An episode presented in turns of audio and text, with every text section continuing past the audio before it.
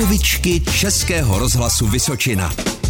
Jak by měl vypadat prezident? Měl by být hodný na ně, aby se furt netrápili a měl by být i chytrý. Kdyby utekl z vězení, tak bychom ho nemohli volit, protože on je zloděj. Neměl by být lakomej.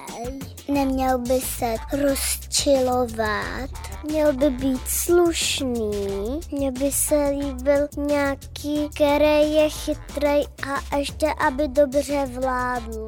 Co má vlastně na starosti pan prezident? Je na počítači hlásit něco. Válku, aby nebyla. Pan prezident vládne celému Česku. Rozdělí se s lidma třeba pan prezident. Třeba když nemá penízky na ten domeček, nebo třeba když nemá na panelák ani penízky, tak třeba zase ptá nějakýho lida, jestli mu pomůžou a dají mu penízky pár aspoň. On tam má takový sluhy a oni ho obsluhují a on se s nimi někdy podělí.